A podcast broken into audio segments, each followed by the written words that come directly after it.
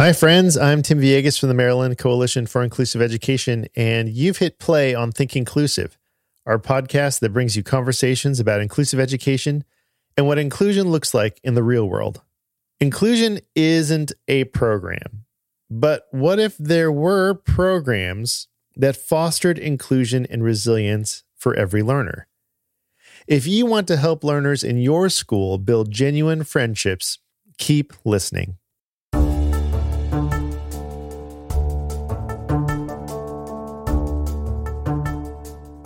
Robyn Stack Reagan has improved systems and supports for children, youth, and families for over 25 years. She is a lifelong advocate for children who struggle to make their gifts and needs known. Her first role model was Annie Sullivan, an Irish immigrant who overcame poverty, the loss of her family, and blindness to become Helen Keller's teacher and friend. Robyn has worked with students experiencing multiple challenges in residential programs and high need urban schools and provided training and consultation for youth workers, parents, and educators. She is inspired by young people's resilience and potential for growth when they feel accepted, respected, and connected at school. Robyn joined Circle of Friends in July of 2016. As executive director, she expanded Circle of Friends' focus to include students impacted by trauma and adapted workshops to an online component during COVID.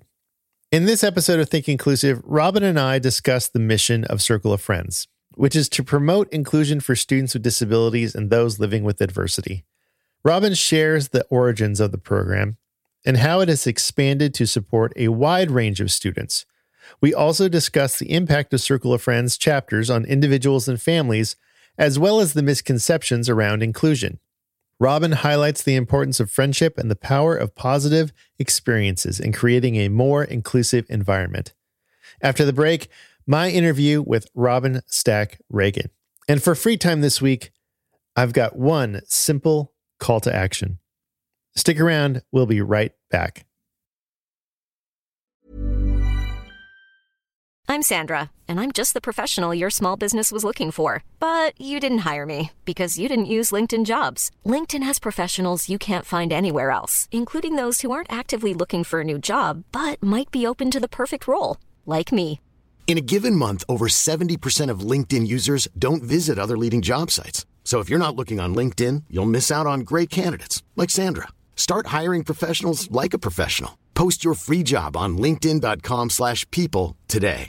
Hey, I'm Ryan Reynolds. At Mint Mobile, we like to do the opposite of what Big Wireless does. They charge you a lot, we charge you a little. So naturally, when they announced they'd be raising their prices due to inflation, we decided to deflate our prices due to not hating you. That's right. We're cutting the price of Mint Unlimited from $30 a month to just $15 a month. Give it a try at mintmobile.com slash switch. $45 upfront for three months plus taxes and fees. Promo for new customers for limited time. Unlimited more than 40 gigabytes per month. Slows. Full terms at mintmobile.com. Planning for your next trip? Elevate your travel style with Quince. Quince has all the jet setting essentials you'll want for your next getaway, like European linen, premium luggage options, buttery soft Italian leather bags, and so much more. And is all priced at 50 to 80% less than similar brands. Plus, Quince only works with factories that use safe and ethical manufacturing practices. Pack your bags with high-quality essentials you'll be wearing for vacations to come with Quince. Go to quince.com slash pack for free shipping and 365-day returns.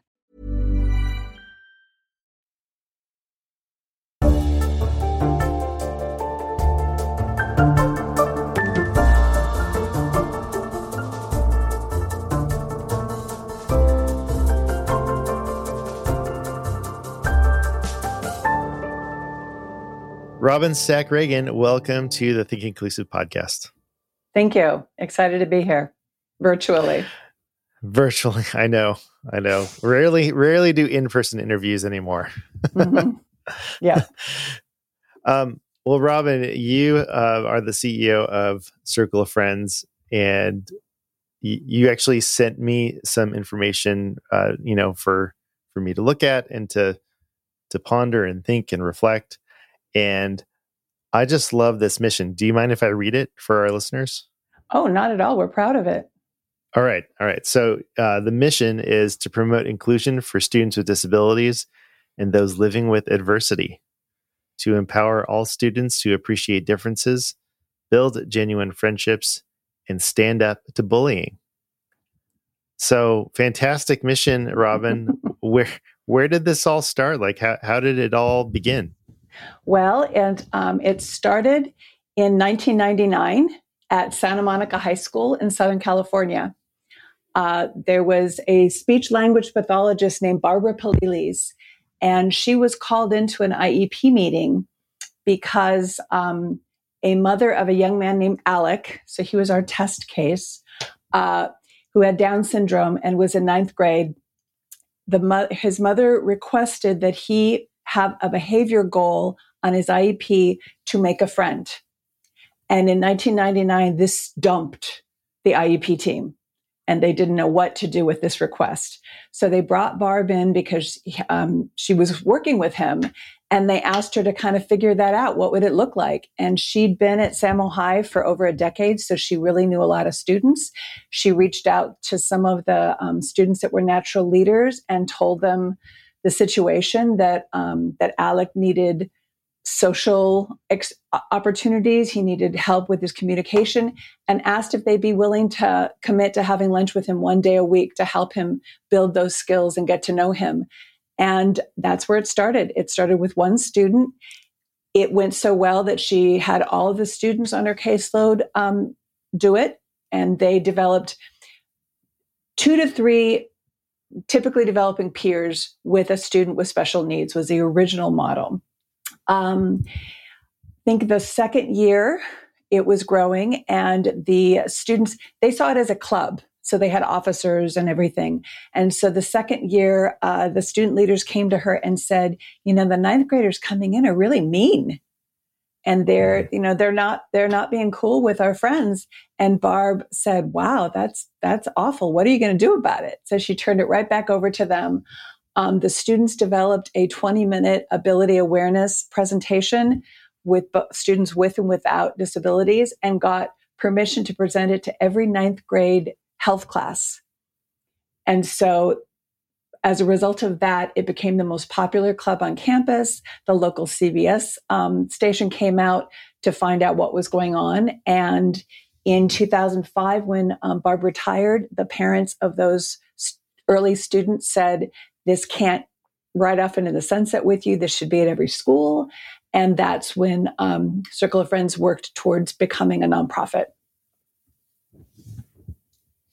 And you came on in 2000, uh, 12 no 11 no now i can't um, remember. it's it's seven years ago because i'm getting um, congratulations on my linkedin profile. So yeah i i came in um, that's how i find out usually oh yeah it's been a year. Um, i came in uh, as a program director. It was a position created by the board specifically to uh, be mentored by barb because she was preparing to retire to really mm. retire this time. And so I had the opportunity to learn the program, um, connect with Barb. And when she retired, I was made executive director. And one of the things that um, I did with the board was strategic planning.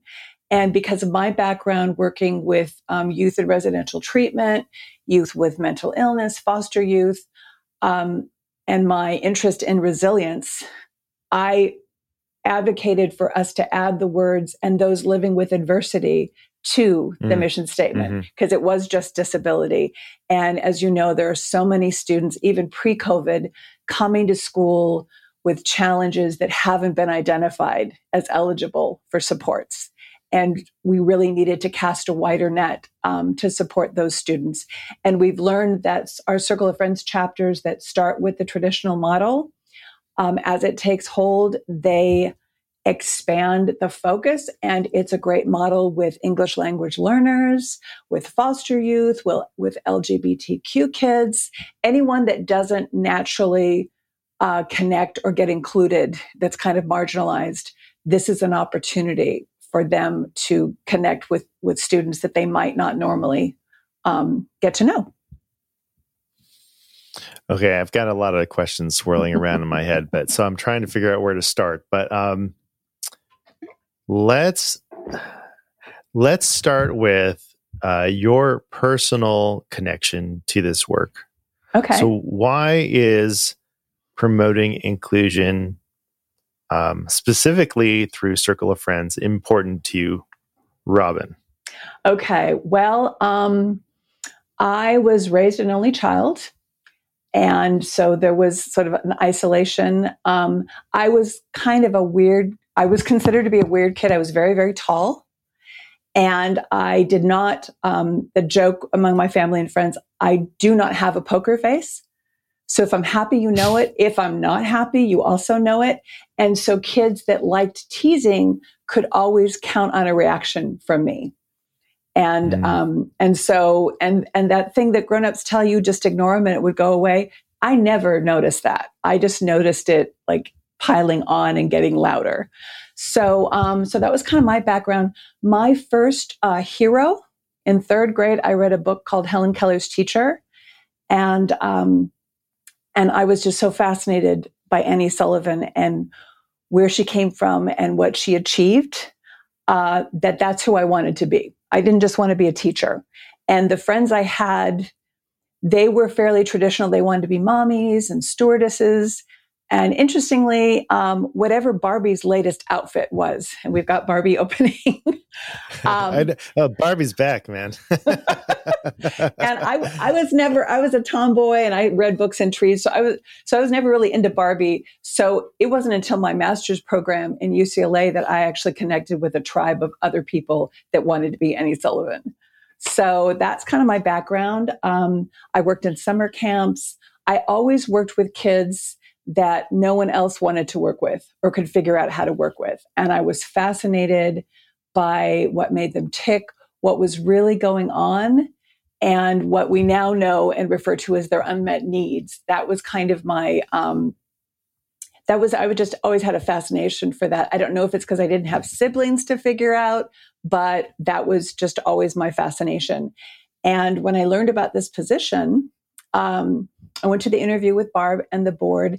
And when they asked me the question and what led me here, I told him a story that I think got me the job. so, um, okay.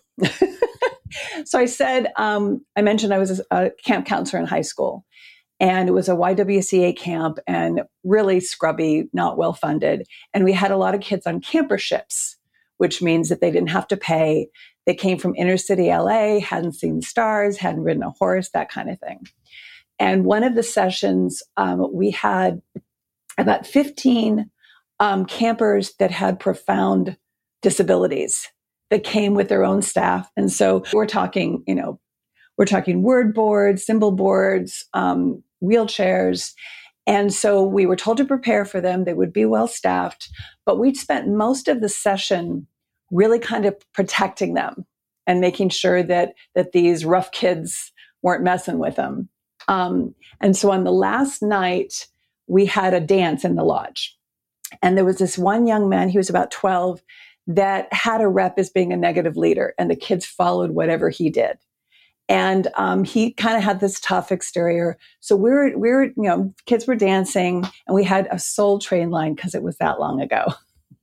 and I, so I know what Soul Train is. so at one point, this this camper walked across the room to where all the wheelchairs were lined up along one wall and asked one of those campers to dance. And the staff, and she, you know, she smiled and she pointed to yes on her board. And so he got her out and went down the, the excuse me. I get choked up every time I tell this story. Took her down the line, and within minutes, every kid, there was no kid on the wall. There were no wallflowers. He influenced the other kids. And it was great. And there was laughter and they were, and everyone was dancing with whatever they could move. And it occurred to me that we'd spent the whole week trying to protect those kids from the regular campers. And in fact, we'd done them a disservice because we didn't give them credit for their own humanity. So so that's why I think inclusion is important. We have to give these kids the opportunity to get to know, and the earlier the better, because unfortunately, we are not living in a time of adults behaving well. And there's been a there's there's been so much meanness and so much division in the world that these kids are growing up into. And um, it can leave them feeling pretty hopeless. And, and then you add COVID and then you add climate change and then you add, you know, social and racial unrest. so, um, school should be a safe place. School should be a place where, where they experience difference and value it. So hopefully you picked that up on your mic, even though I was choked up. oh, thank you for sharing that. I, that that was powerful. Um, and you're right. We are living in a a really strange time, mm-hmm.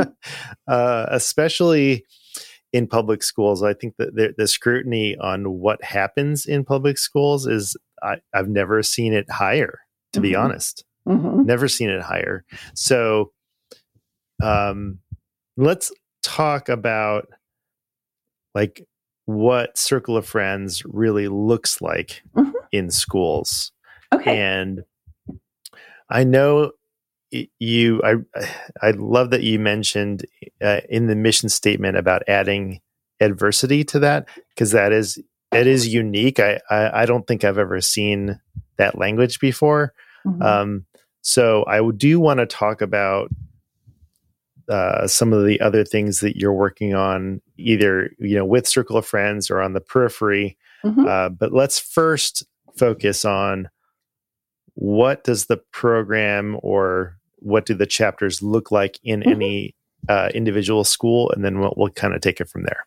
Okay, great. So, um, how we come to a school or a new chapter is created is um, through you know someone finds our website someone learns about one of our chapters and we've had about 250 chapters which mostly represents a cluster within a district so several schools.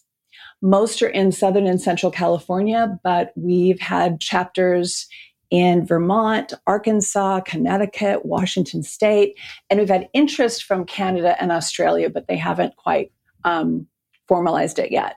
So We've got teachers that contact us. We've been contacted by many parents that have learned about us. And what I do is encourage them to connect to an, an administrator or a decision maker at the district level. And um, so if they're on board, what we request that they do is pick three to five schools within the district that need it and are ready and um, they can be K through 12, and we adapt um, developmentally what it looks like. And each one of those schools, we work with the principal to select between three and five um, staff that will be our Circle of Friends advisors and receive the training and the materials. Um, they can be teachers, gen ed, special ed. We've had counselors, we've had paraprofessionals, um, school psychs. It's great if it's a diverse team because they'll bring different availabilities and different um, different strengths. And so uh, I work with them to find out what their current needs are um, and show them how to implement our program, which starts with selecting students um, that would be good candidates. And they always start with students with, with IEPs because we kind of come in the special ed door, contacting their parents, um, then recruiting for gen ed students and what different strategies you can do for that, um, orientation, icebreakers we prefer when Barb started, she hand selected and designed the circle around each of her students. But we found it works better if you let them find each other in kind of mixers um, and then promote. The advisors are looking for that and then promoting and supporting those circles as they form.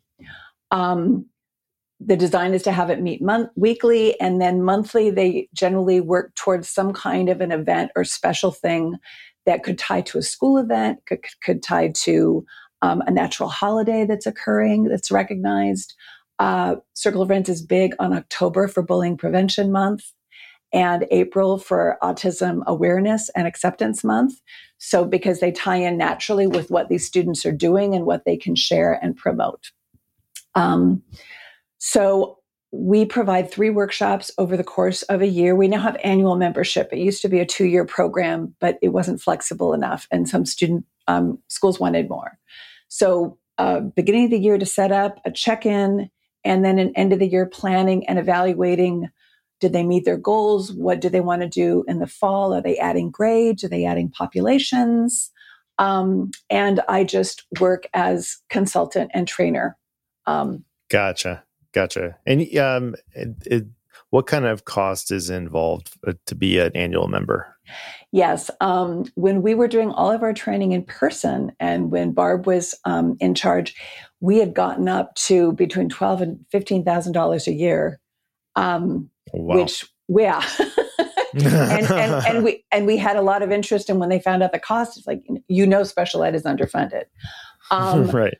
So when we sort of went dark, um, and I was on technically on furlough but working hard um, during the pandemic, I uh, looked at adapting our program so it could be offered online. Um, and so that cuts the cost. It also allows us to record it so they could re reference it. Um, and so it is now for three workshops, monthly resources, and check ins after each workshop because there are always questions that come up when you actually are doing it.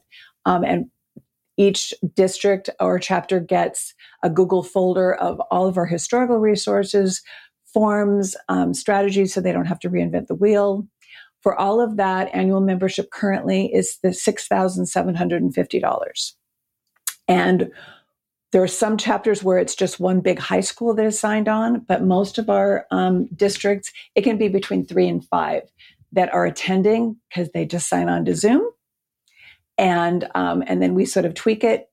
If they're lucky enough to be in LA County, then one of those workshops is in person as part of their annual membership, and they can pick, you choose that for a pickup, an assessment, a site visit, or end of the year planning, whatever they think would work best to have people face to face. And I'm there. Yeah. Now I, I'd I'd like to connect what you're doing um, because you said something about special education being underfunded, which it absolutely is. Chronically, mm-hmm. it is. Right. Right. Um, but it does. Like from listening to the mission of the organization and what the the program has to offer, it doesn't sound like this has to be a special education initiative. It can can be funded by any you know by by anyone uh, in any part of education because here's the thing, you know, uh, you know, Title One, mm-hmm. um, I would think, um, school counseling, mm-hmm. right? Um, so if you're listening and you're in one of those groups and this sounds interesting to you, I wouldn't, you know, I, I, would look into it.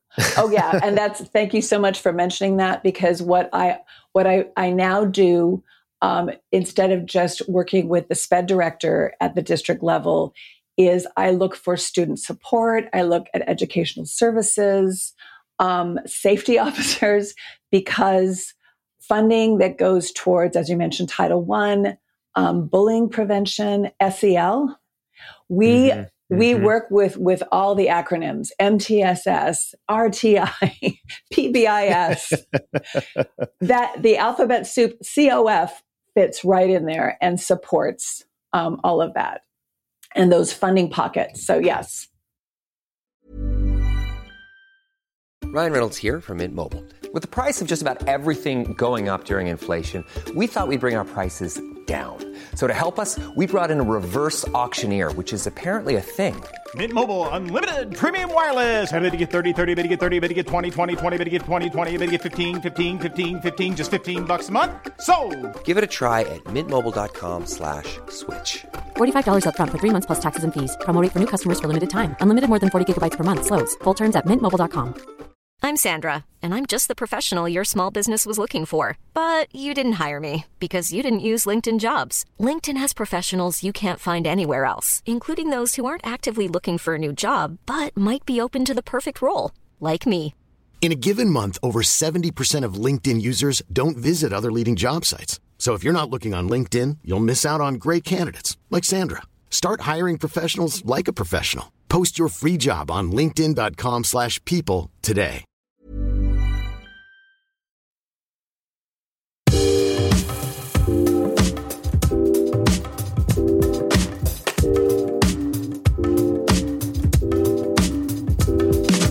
Let's talk about the the work that you're doing with Tufts University. Um, you shared uh, about the healthy outcomes for positive experiences and, mm-hmm. and the uh, hope building blocks. How does that align with C- with COF? And um, do you, you, utilize this info with COF, or is it something different?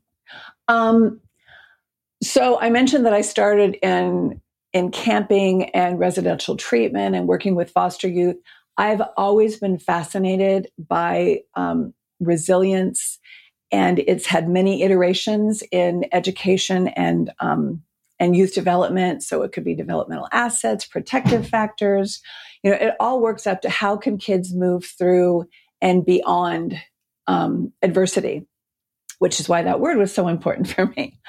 Uh, so when I was um, working on reinventing uh, Circle of Friends, I learned about this hope model. And I'd been following the adverse childhood experiences research and um, was hoping for it to get really more embedded in the schools. It's very embedded in healthcare. Um, but so adverse childhood experiences and especially how that's been compounded by the experience during COVID of school, of students being at home, of not feeling connected, of experiencing you know, all the things that we can imagine because we weren't in a bubble. We experienced these things with our own families.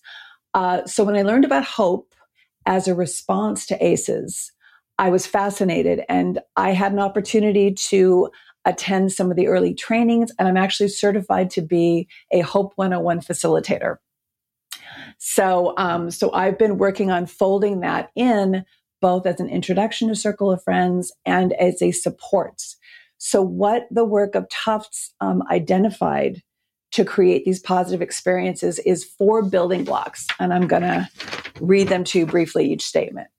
So, the first one is relationships with other children and adults through interpersonal activities safe, equitable, stable environments for living, playing, learning at home and in school. Social and civic engagement to develop a sense of belonging and connectedness. And emotional growth through playing and interacting with peers for self awareness and self regulation. So, all of those building blocks are aligned with Circle of Friends. And so um, I was so excited about the positive research they found and that through hope and this awareness and the funding around helping kids come back post COVID is this is a key to make sure that Circle of Friends is not just this boutique special ed program to help those kids, that it helps all kids um, come through and beyond those adverse experiences um, that they've had at home and in the community and even at school. So I have been incorporating it into um, our introduction and using it as a way of um, of planning and goal setting. And when they come up with extra strategy, additional strategies and resources, they go directly to our chapters to help support them. So that's been kind of a personal mission for me to tie into Circle of Friends. And I can do that because I'm the executive director. Uh, that's right. You're the boss. uh, what about the impact Circle of Friends chapters have had on uh, individuals and families? Do you have any stories that come to mind? Um, well, we have we have a a, a district, um, San Benito in San Benito, which is Central California, it's a very rural um, district that's actually received national recognition from Special Olympics because through their Circle of Friends chapter, and they've had it for 10 years, um, they have been able to apply the universal United Champion, but Unified Champion Schools, which is a component that special that Special Olympics has added to kind of expand beyond the athletic model. Mm-hmm. And um, so they've received um, national recognition and some funding. Uh, we've got students that took part in Circle of Friends, graduated, became teachers, and have come back because they mm-hmm. got hooked on um, those early experiences they've had. Uh, we also have two um, two studies that have been um, they're really dissertations, but they're they're referenced. We had a teacher in a district close to us that started the, his own circle of friends because this isn't we're not proprietary. mm-hmm. um, and so when he found out that we were doing this, he so he created his own kind of weekly lunch group to help kids get together. And for his dissertation, he wanted to measure the impact in as adults. So he got permission through us to interview between 20 and 30 former what we call peer friends from Santa Monica High School and Santa Clarita and ask them questions about their, you know, self-identity, their emotional awareness, their um, openness to diversity, and found, not surprisingly, that students that had had this experience were more open and, and valued um, diversity. And you know, what I think is so great, these students that we encounter first, they they're they're going to be someone's neighbors, they're going to be someone's coworkers, they're going to be out in the world, and they've had an experience that grounds them um, when they experience difference. And you know, diversity one in four of us is going to be directly impacted, either short term or long term, by disability in our lives. It is a minority or invisible minority that you cannot escape from. And so these are life skills um, for us to develop. And if we can develop it in, for children, then that will change the world. Um, it also impacts teachers that have not received training and supports in how to respond. And if inclusion is really happening and they're physically in the classroom and a gen ed teacher doesn't know what to do, then they might not respond in the best way. So um, we've had teachers come to Circle of Friends training. There was one woman that said, you know, I would have told you I was doing inclusion for 10 years. And through this workshop, I realized that those kids in the back of my classroom with their own staff, I don't even talk to them. I talk to their staff.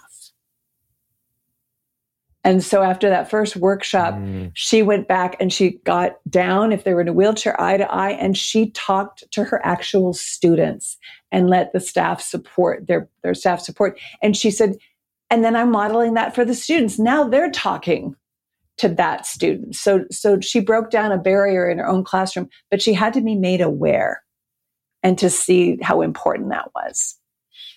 So, yeah, that, that brings up a good, um, uh, point about the definition or how people um, you know think about inclusion.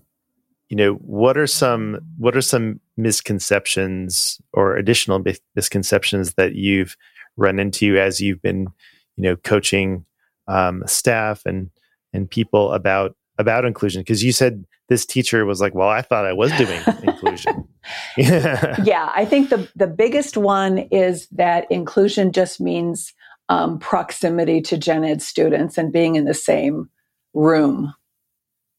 Mm-hmm. And and that's unfortunately as far as most schools have gone. And then sort of they check off that box.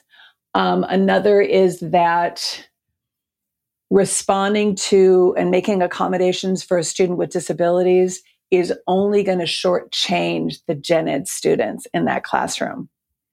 Um, and my background in you know positive behavior supports and what's now evolved into MTSS is we know that the the accommodations that you make for that person that's identified that student there are other students that need that too and so everyone is you know is whether it's social skills or academic everyone benefits from taking that extra time to break things down and making it safe to ask.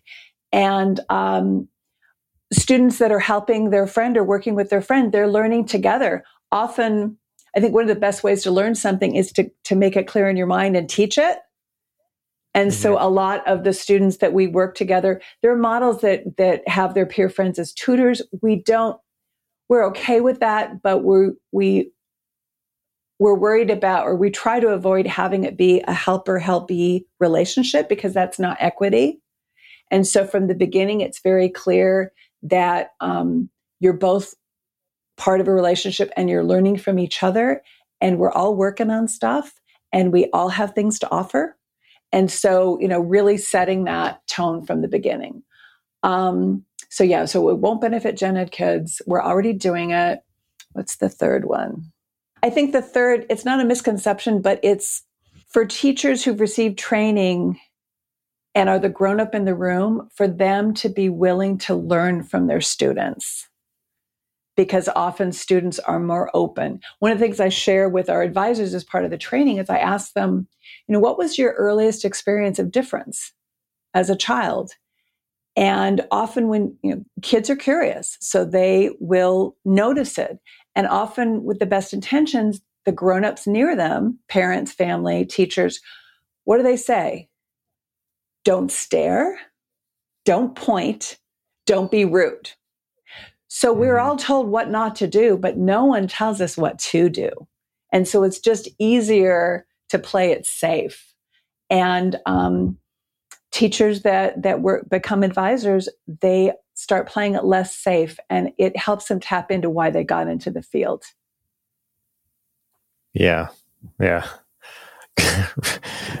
great. I, I, I love it. I think, uh, especially teachers who have been in the classroom for a long time, they may just not have the language around it or really mm-hmm. the mindset around it because mm-hmm. for so long uh, you know we've been doing it a certain way we've mm-hmm. been we've been protecting children right you know from each other when mm-hmm. really it's it's it's about supporting every learner mm-hmm. yeah well i had um, so i mentioned i've got grandkids we started with kids and my son um, went when he was in high school his track coach was also the special day class teacher. So it was, so everyone had something they could do, an event they could do, or a way they could support track. And I picked him up from practice one day and he said he was walking across campus and he saw one of the younger students um, that was encircled by a group that were laughing and he just knew they weren't laughing with him. And, mm-hmm. and this was one of um, Coach Green's students from her special day class. And so Bennett, who was also, um, he was team captain, he walked into that mix and he said to the guy, he said, you know, Jimmy, you know, come on, I got to talk to you about the meet on Saturday and walked him away from that. And I said, that's so great. You know, why did you take the time to A, notice and B, intervene? And he said, well, he's on my team. I'm not going to let people mess with him. And that's it we need to see each other as being on the same team. Um, that's an issue I have with a lot of the, the bullying prevention and intervention models that they put this focus on the bystanders. Um, and that's a lot to ask a kid to step up and possibly be the next victim for a stranger. But we find through programs like Circle of Friends, they're not strangers and you step up for your friends and it changes the power dynamic if suddenly there are other kids that just say, Hey, that's not cool. Cut it out.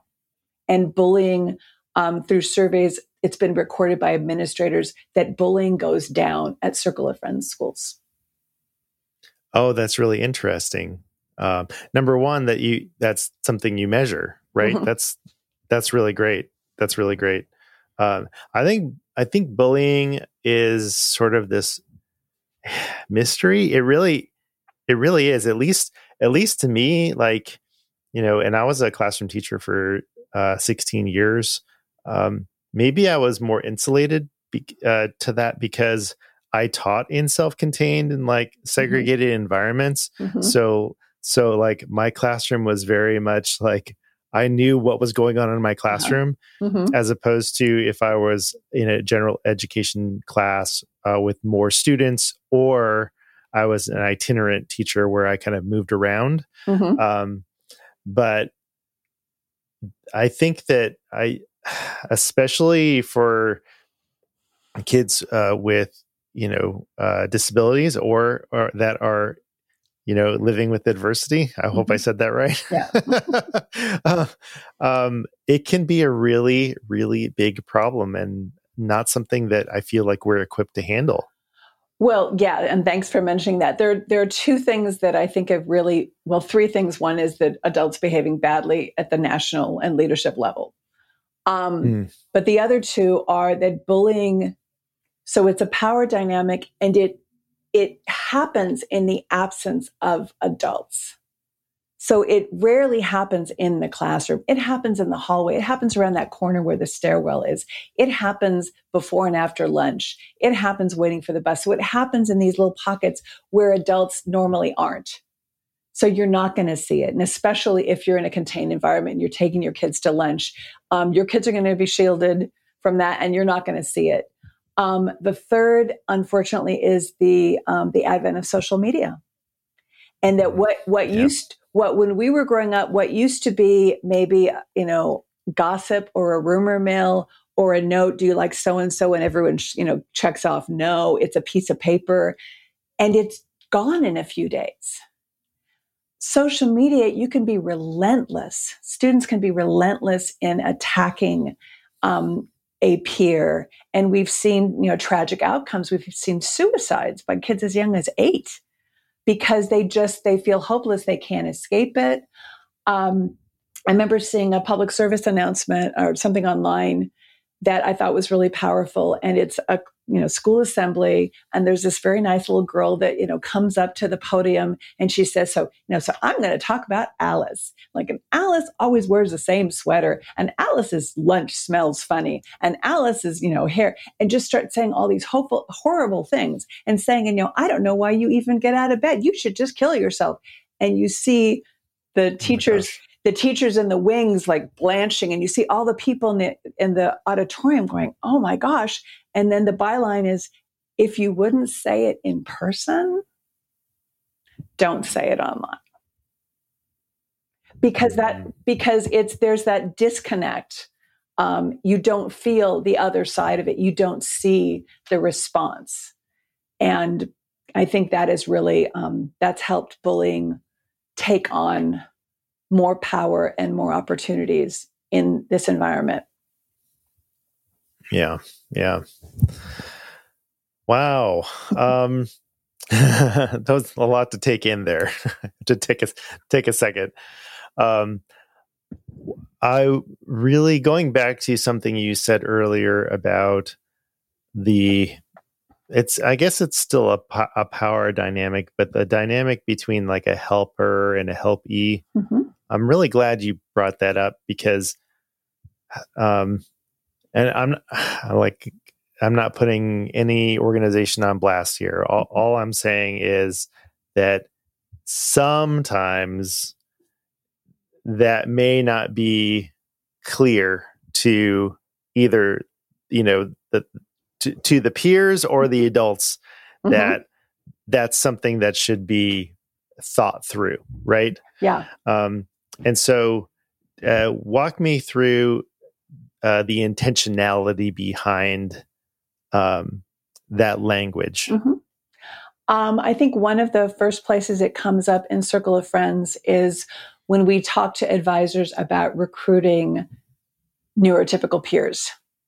Um, sometimes the question gets asked, especially at the high school level, you know, as high schools have community service hour requirements. Um, this is something like Circle of Friends certainly looks great on a college application in terms of, and I wouldn't discount those. And if that brings them in the door, but if you're giving a certificate or hours to those kids, every kid in Circle of Friends gets those hours. Every kid gets those. And um, one of the things I learned at High, actually, uh, there was an orientation, and the advisor was was talking about you know community service hours. And there was a young man that i actually got to know because he was in a summer program and he communicated through a device. And so he was there with his staff and he's brilliant. Um, in fact his grandmother and aunt or carolyn c he had authors nationally known authors in his family. And so um, so he left the orientation. He just walked out and his staff followed him up to see, you know, why he, was he upset? And he angrily typed, I'm not anybody's project. And I share that story of like, you don't want students to have that experience of they need to be helped. Um, we have mm-hmm. a part of our application process. Um, we have a getting to know you form that was originally created for the students in the middle of the circle, but now uh, all of them. And it's, it's strength based. It says, you know, um, what do you prefer to be called? What, what do you, you know, what do you really like? What are you working on? and um, what are ways you can be a good friend with someone else. And so that also addresses some of the parents' concern, like, what are you telling other kids about my kid? It's like, we're not talking about diagnoses. We're not talking about, you know, eligibility or labels. We're just saying that we all have things to work on and we all have things to offer. And Circle of Friends is a place to do that. So, um, so yeah, so I think, I think that's one of the ways that it gets addressed um, at the very beginning, uh, and just to keep keep checking on that. Um, also, the peer friends. Sometimes, when the circles have started, and we tell advisors to look for this, you might see uh, a peer friend that's got his the identified student sitting on their lap and twirling their hair and talking way too close and you can see that they're very uncomfortable. And when the advisor checks in afterwards, um, they'll say, Well, yeah, I didn't like it, but I didn't want to be mean. And so it's like, Well, no, no, no. If you don't like it, part of being a friend is standing up for yourself too. And right and yeah. that you know you just want to put it in a nicer way. And it's better for them to learn about personal space from a friend than getting pushed down by a stranger in the playground because they did that. And so helping them to advocate and model advocating um, their own needs um, because otherwise kids they try to be nice it just feels too weird and then they drop out. And so that's another thing that that it's both ways. You're learning how to address the differences and and be a friend. How would you tell your friend they were they were talking too loudly? How would you tell your yeah. friend? So yeah, yeah, I like that a lot uh, because uh, I I mean I think everyone uh, well everyone needs friends, mm-hmm. right? And uh, sometimes we just don't know how to make friends, and it's not. We doesn't matter if we have a disability or not, or mm-hmm. you know if we are living in adversity or not. So some of us just it's just harder for some people to make friends. So like the intentionality of friendship and the focus on friendship rather than everything that you know is necessarily different. Like we accept our differences, mm-hmm. right? But we also learn how to be a good friend, like you said, and what better way to learn than in this um, in this kind of uh, partnership, right? Right. This partnership to and commitment to friendship. Mm-hmm. Um, when we were doing strategic planning, uh, Circle of Friends didn't have core values, and that was another thing that we kind of hammered out that I thought was was important uh, for people to know going in what we're about. And let me, if I can share those five core values. Um, we honor diversity while celebrating our commonality. We cultivate friendship and emotional intelligence. We support development of the whole child. We presume competence and resilience in others, and we build advocacy through empowerment. Fantastic. Fantastic. Um, we have a lot of educators that listen. So, what are some things that you want to make sure that they take away from this conversation? Um, I think first off that that programs like Circle of Friends and inclusion benefits everyone it touches. And so that, you know, that that good feeling, that acceptance. Um, and the other is that I think going back to that, you know, our first experience of don't point, don't stare, don't be rude. I think it's hard for a teacher, especially when they're overwhelmed and they may have a lot of experience that didn't account for the students that the range of students that are coming into their classroom. Um, grown-ups don't want to be put on the spot. We don't want to be embarrassed. And, you know, there's that oops and did, and, you know, we don't want to make mistakes. And that whether it's addressing disability or difference in race or difference in sexuality, getting outside your comfort zone is going to be awkward. And that it's okay to feel awkward, um, even in front of students. and that that's that's where that growth comes. Um, and so, and as I mentioned, you know, the what got most of us into education was wanting to make a difference, wanting to connect with students and and have those that lifelong impact. And you know, when you're after over a year of trying to make it work online and all the focus on standards and all the paperwork, we've had at, at one conference, we had uh, an advisor share that they were really worried about Circle of Friends, about it, just one more thing on their plate. Mm-hmm. Yeah. But but after they got it established, and the goal is to sort of fade and let the students drive it, um, have it be student driven. And what she said is, after it really took off, it was her favorite day of the week because all the rest of her week was caught up with IEP meetings and quantifying things and just stuff that that that you couldn't really it wasn't really tangible. It wasn't really meaningful but it was measurable.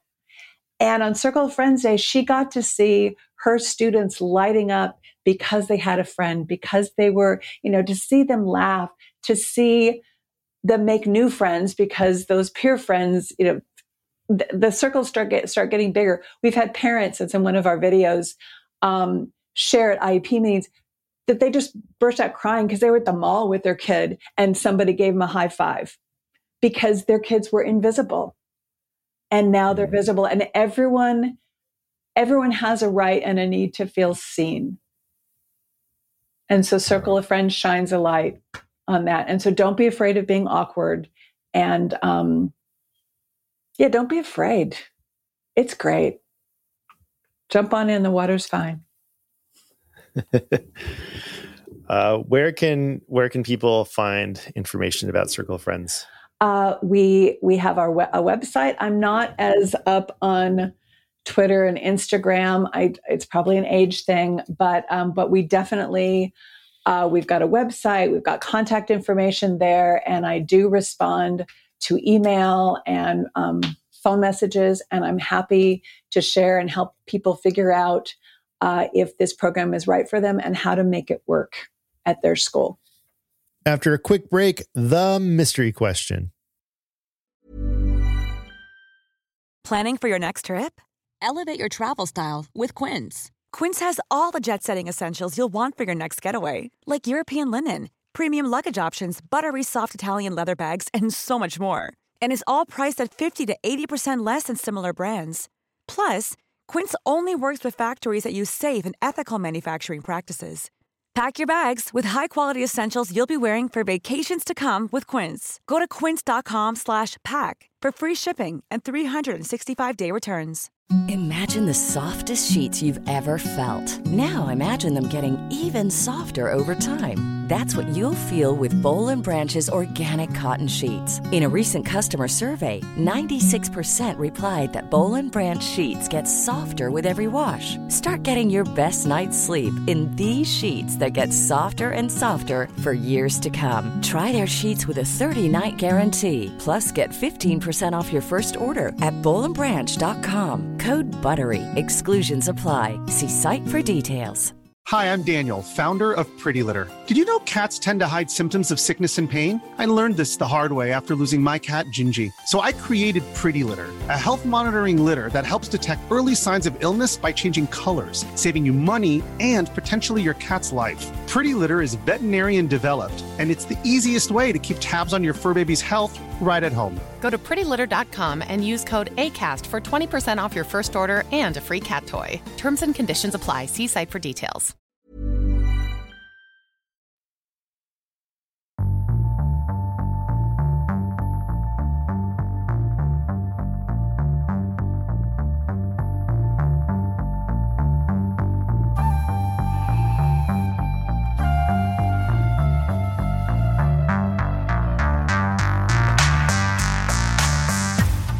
Mystery question is uh, What is your kryptonite?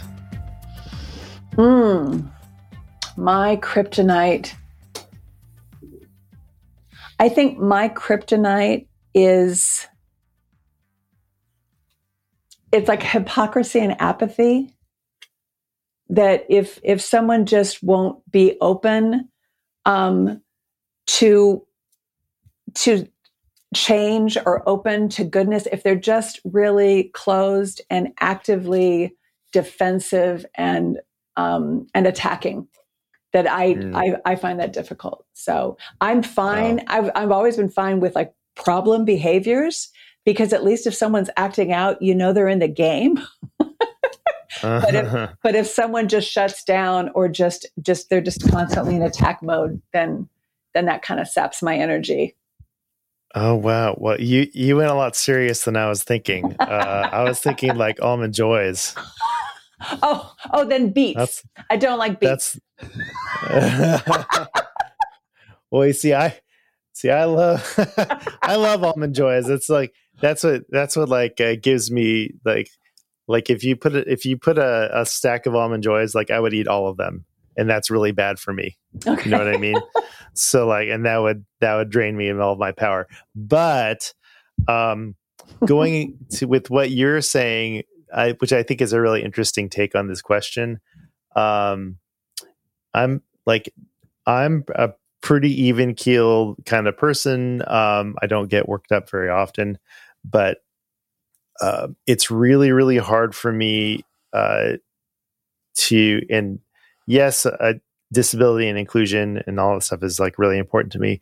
Um, but I, I've changed. I've changed my mindset a lot around um, LGBTQIA, you know, mm-hmm. plus people and same sex marriage. And, mm-hmm. and, when I when I when I um, uh, listen to hear um, really bigoted opinions, mm-hmm. Uh, it really it really gets me going, mm-hmm. and it's very hard for me to stay quiet mm-hmm. really, really hard. Yeah. Um, so just putting it out there. um, so, so yeah, a little bonus there for an, anyone who's listening. But um, thank you for sharing that. I really appreciate that. See, mystery question isn't it fun? yeah. Robyn Stack Reagan, thank you so much for being on the Think Inclusive podcast. We appreciate it. You're welcome. It was it was great.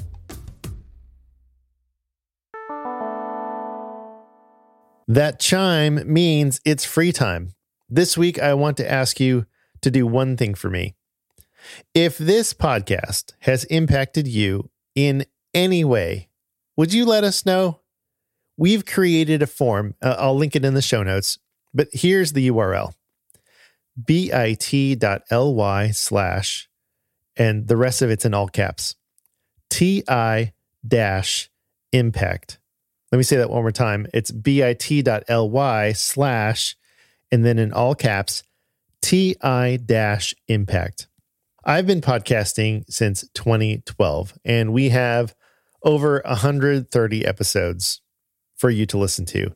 And one of the things I want to get better about is measuring the impact of the podcast and then sharing it out to you, the audience. So, would you do that for us? Go to the URL that I just mentioned or the link in the show notes. And then if you give permission, we will share your quote on the socials or in a future podcast. Thank you so much. This means the world.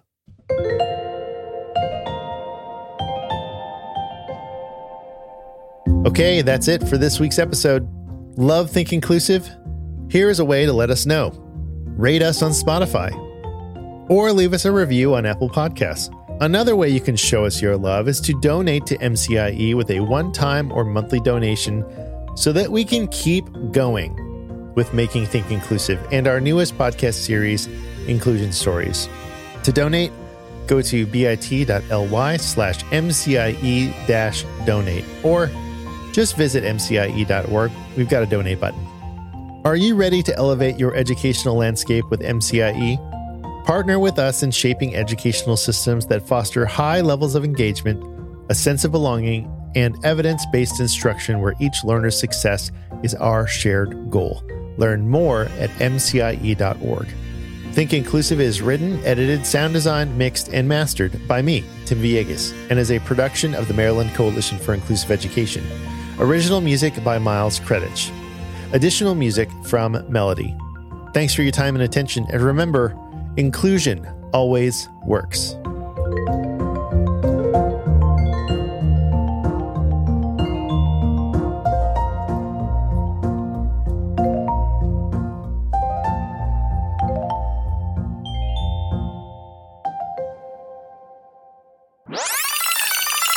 Maybe what I'll do is to start us off, I'll read the mission Okay. Circle of Friends because I really like it.